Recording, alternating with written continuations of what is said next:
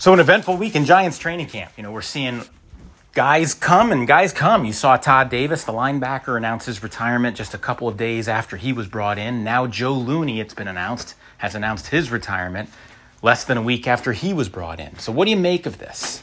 Why the turnover? You know, are there any ominous signs here? If you're a Giants fan looking at this organization, thinking about you know, is there something systemically wrong with the culture of this organization? Is there something that once these players are getting in there, they're realizing isn't quite right and want to get out?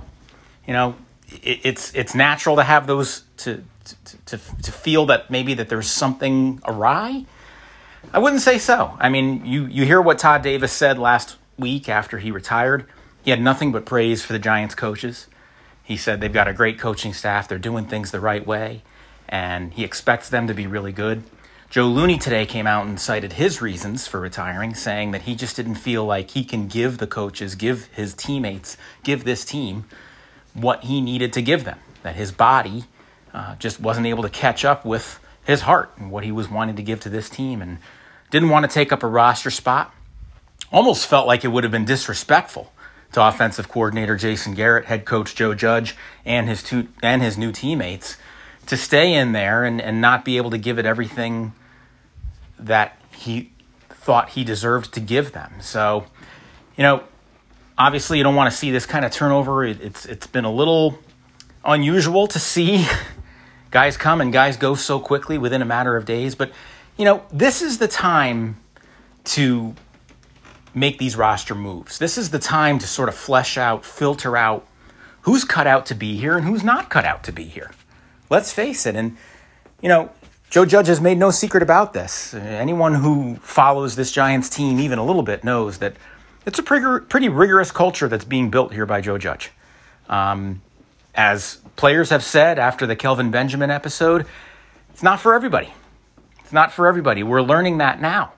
Um, there is a standard that you have to be able to live up to here to be a part of this organization, a level of effort, uh, and it's very demanding. If you're not able to fulfill those demands physically, mentally, emotionally, if you're not all in for this team, Joe Judge is sending a clear message that there's no place for you here.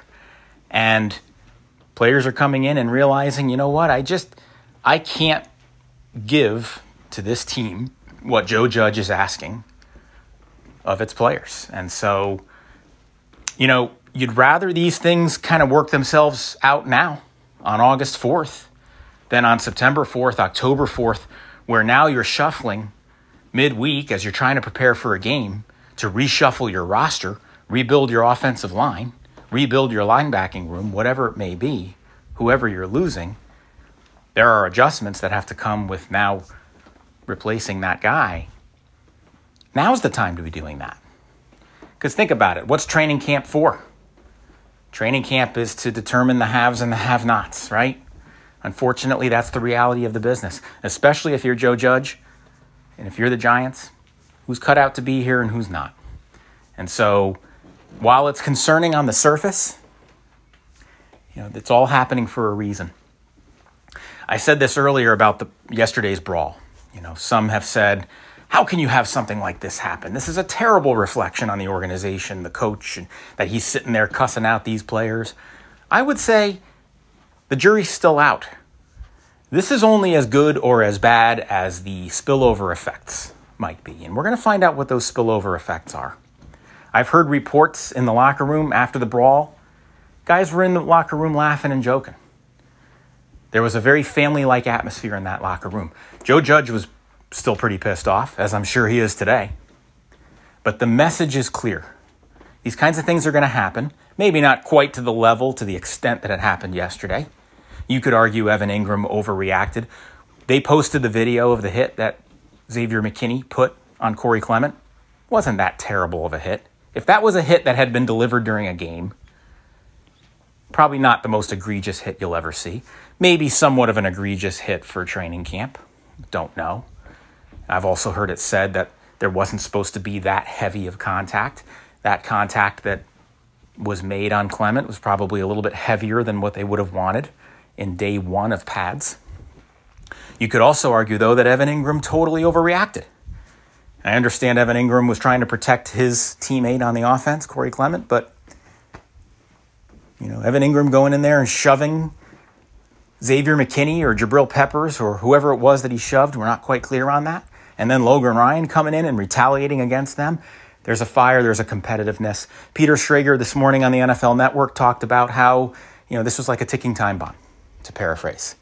The fuse was lit, and nobody should be disappointed or surprised by this brawl because maybe this was in the makings and in the works for a long time. You know, it's a very demanding culture what Joe Judge is trying to build, as I've said. Not everyone's cut out for it. It's very competitive. Logan Ryan told us last night, we're tired of losing. These players are tired of losing. The fans are tired of losing.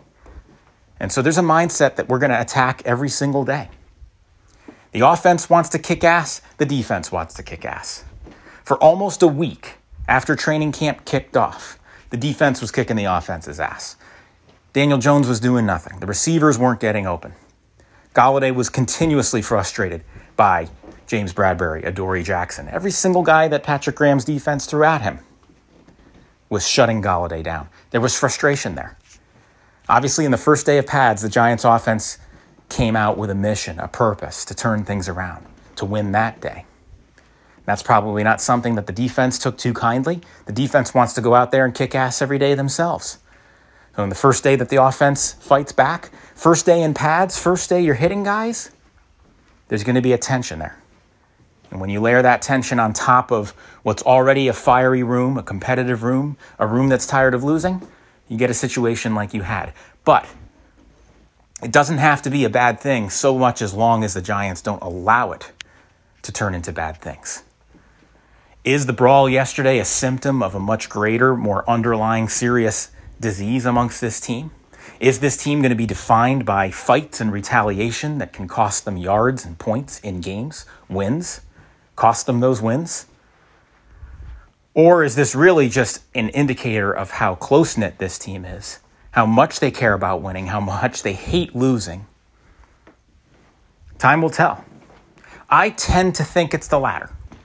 And maybe I'm looking at this with my blue colored glasses on, my Giants bias that I obviously don't shy away from. But I like to think that I also like to call a spade a spade, even if it's my team that I'm talking about. I really think that this is a close knit, galvanized group of guys. I believe Logan Ryan when he says this is strictly between the lines, purely professional, pure business, nothing personal here. Someone quipped when asked, you know, what was the first thing Logan Ryan and Evan Engram said to each other after the brawl? It was, What's for lunch? Don't know if that's really what happened. We don't have confirmation on that, but it's believable. It's believable because I believe that there is a tight knit group of guys in that locker room. There's an old Japanese proverb the protruding nail shall be hammered. And I really believe that that's something that Joe Judge's team is espousing. That you're here, you're all in for the culture of this team, what we're trying to represent, our identity, or you're not. And you're going to adhere to that identity you're going to adhere to that work ethic. You're going to be the kind of player, the kind of man that we want you in this room, or you're not going to be in this room. And if you can't give that to us, then you don't belong here and you're not going to be here. It's kind of like, sounds like the Patriot way, right? Where Joe Judge spent a lot of, time, a lot of his time and was surely heavily influenced by. So we'll see. We'll see. No one's suggesting Joe Judge is Bill Belichick. No one's suggesting anyone on the Giants is even close to a level of, say, a Tom Brady. We obviously don't have any rings to, to show for any of that yet. But you can see here what they're trying to build. And I, for one, and I know I'm not the only one who feels this way, fully approve of that approach. Because for too long, there was a lack of accountability in this facility. Pat Shurmur, nice guy, but not the tough guy, CEO minded head coach that they needed at the time. Ben McAdoo, not so well liked by his players, certainly lost the locker room when benching Eli Manning in favor of Geno Smith, a move that, as we look back on in retrospect, just keeps laugh keeps us laughing, does it not? So I think this organization, this team is headed in the right direction. I really do. Now, rubber has to meet the road. Go out there and win games. Go out there and score points. We're tired of seeing this team average 17 points a game. Go out there and score points. There's no more excuses. Daniel Jones has the weapons. He's got a true number one guy in Kenny Golladay. Got encouraging news on him, by the way, today that the hamstring injury is just a tweak and not a strain. Doesn't seem like that much of a distinction, but that is a very important distinction and could mean that he won't really miss a whole lot of time. Strains are graded, grade one through three, and depending on the grade, the severity of that strain could mean longer recovery times. But assuming that it's not going to be categorized as a strain, but rather a tweak, that is super encouraging news. Best scenario possible. So you get him back and you get him back healthy. He's your true WR1. The guy sacrifices his body, which is also why you hope he stays healthy, because he'll get in there for those 50 50 balls and completely disregard his body and sacrifice his body. Not blazing speed, from what I understand, but he will get in there and he will fight for every loose ball, and you'll never be able to question his effort. That's the understanding, obviously, we have of Kenny Golladay watching his film from the Lions. We assume he's going to bring that same approach here. So, a lot of opportunities here for Daniel Jones. He's got weapons around him. Kadarius Toney, a lot of raw talent. Obviously, is going to need quite a bit of refinement in this league, perhaps at running routes and whatever else they ask him to do. If they ask him to block or be a supporting guy in any of these plays in order for them to execute properly. But a lot of raw talent there, a lot of raw speed, tough runner, runs through guys, isn't afraid of contact, isn't afraid of traffic. He can elude it, he can run right through it. You know, we saw that on all his Florida tape. Sterling Shepard is going to play a role he's much more comfortable in in the slot. He's that slithery receiver who can get into tight spaces, has great hands. Evan Engram, tremendous speed. You just wonder about between the ears with him a little bit. He dropped a lot of balls last year that should have been caught. Not to digress, but we the critics talk about Daniel Jones as a turnover machine. The only interception that Daniel Jones threw in the last, I would say, eight games or so of last season was a ball that went right through Evan Engram's hands over the middle, perfectly thrown, and inexplicably went right through Engram's fingers and into a Cowboys DB.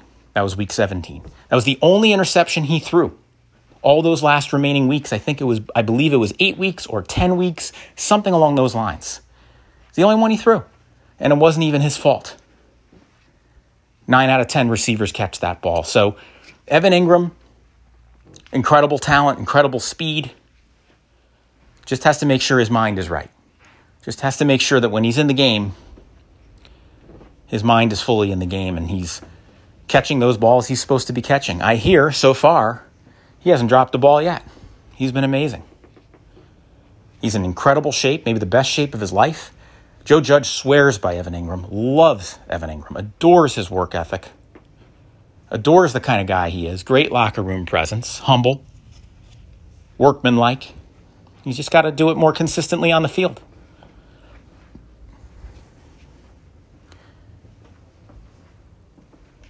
And then, of course, the offensive line, right? Young.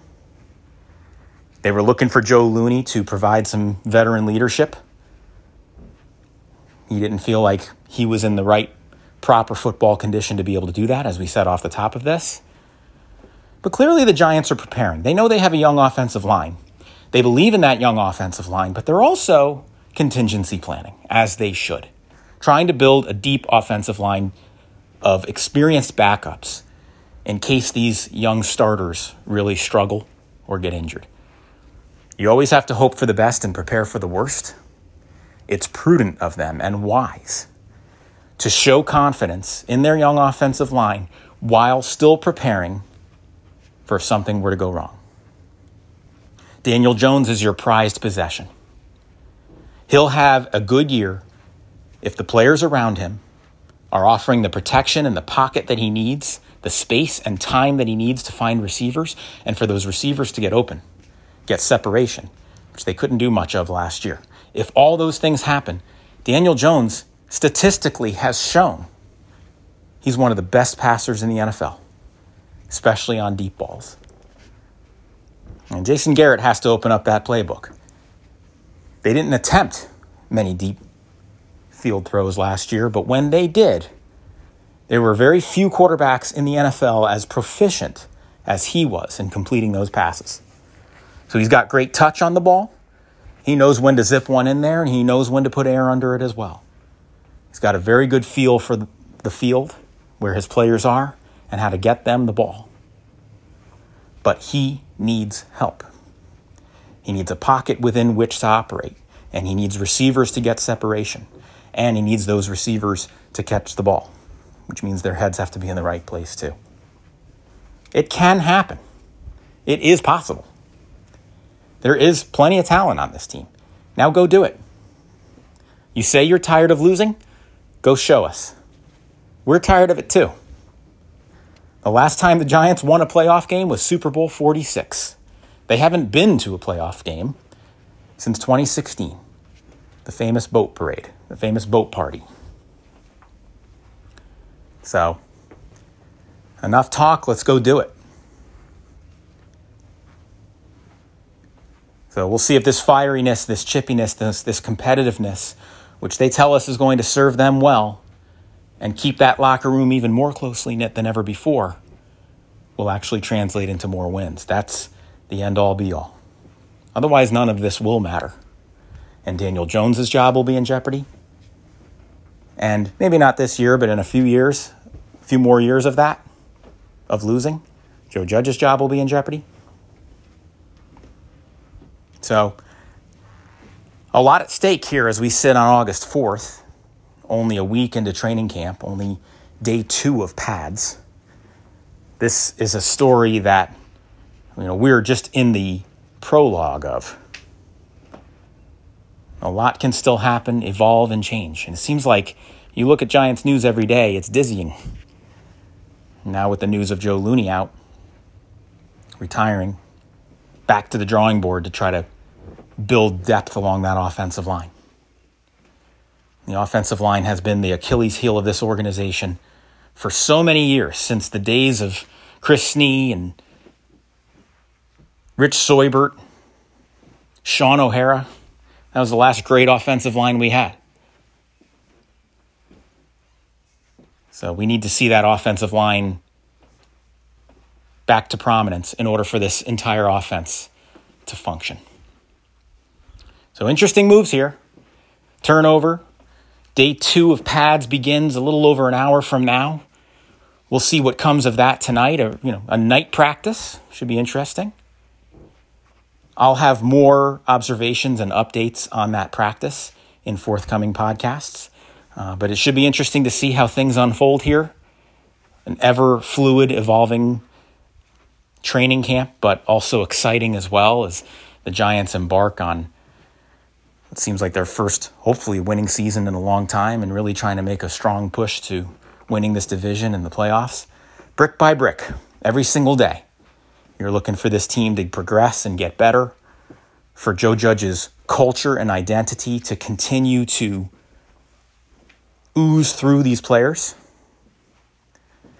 and to build something lasting, not just some flash in the pan hot season but something lasting, something sustainable, something that we as Giants fans can be proud of, not just for this upcoming season, but for many years to come. A new, hopefully, maybe, Giants way, just as there's a Patriot way, establishing a Giants way. Thanks for listening. More to come. Be well.